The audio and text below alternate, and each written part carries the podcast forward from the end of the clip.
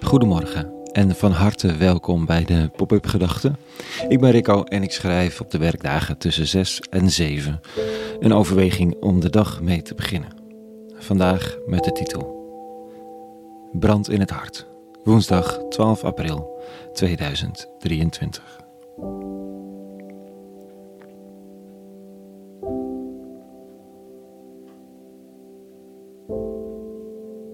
Of je wel eens last hebt van brand in het hart.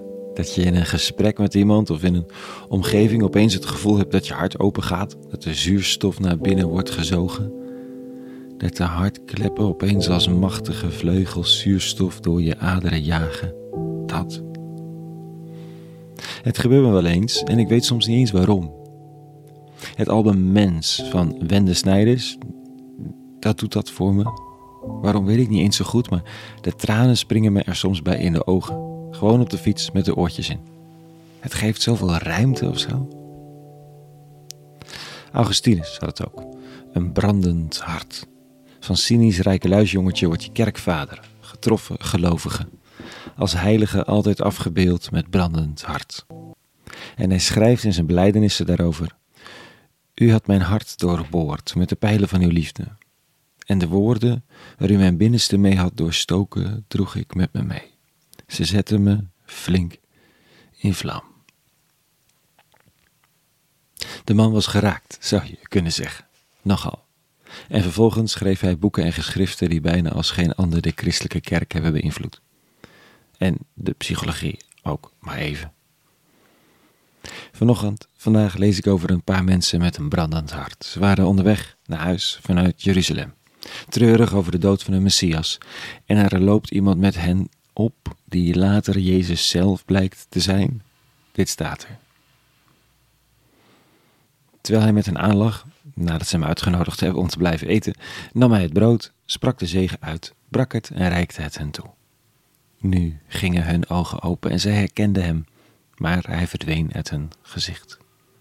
Toen zeiden ze tot elkaar: Brandde ons hart niet in ons, terwijl, we onderweg, terwijl hij onderweg met ons sprak en onze schriften ontsloot? Wel tof eigenlijk als je herkend wordt aan het breken van het brood. We hebben het bij de Bob-up kerk heel consequent ingevoerd. Elke keer brood breken als je bij elkaar komt. En wel zo dat als je met een paar mensen ergens stond te barbecuen, dat het bijna automatisch de vraag werd wie het brood ging breken. Je kunt het de devaluatie van een heilige handeling noemen. Aan de andere kant wordt het zo onderdeel van het DNA dat ik me deze herkenning in de tekst van vandaag bijna kan voorstellen. Dat je blind voor de mogelijkheid van de aanwezigheid van de Messias bij het breken van het brood opeens beseft: verrek, dat is hem. En dan kijken ze terug en bedenken ze dat tijdens het spreken over de oude tekst uit hun traditie, namelijk wat de Messias zou komen, dat hij zou komen, waarom en, dat moment van kruisiging, of dat nou een mislukking was van een missie of juist de weg naar het slagen van de missie, dat in dat gesprek onderweg het hart al brandde, achteraf gezien. Het is nog niet zo makkelijk om in het moment te constateren dat er iets bijzonders gebeurt. Hun hart stond in brand, zeggen ze nu, zoals dat van Augustinus met zijn pijlen van liefde. Maar ze waren er niet achter waarom, toen, terwijl ze liepen. Ze wisten het misschien niet eens van elkaar, waren een beetje verbaasd over zoveel emotie in het hart. Er zijn momenten dat mijn hart brandt en dat ik het niet doorheb. Dat ik aanga en een beetje verwonderd naar mezelf zit te luisteren. Wat is er aan de hand? Wat betekent dit? En de neiging om het van me af te schudden is groot. Maar dan weg naar Emmaus en de zinnen van Augustinus brengen me vanochtend het besef bij dat het iets betekent als het hart ontvlamt. Dat het zomaar goddelijke betekenis kan hebben en dat dit het onderzoek waard is. Wat gebeurt er met me? Wie is die ander? Wat is dit voor moment?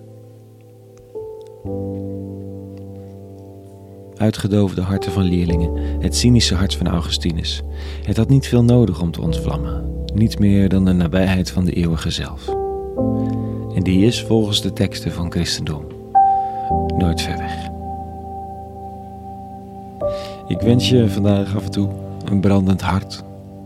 Niet te veel, het kan je ook opvreten, maar voldoende om jezelf en anderen aan te warmen. Een hele goede woensdag gewenst. En vrede. En alle goeds.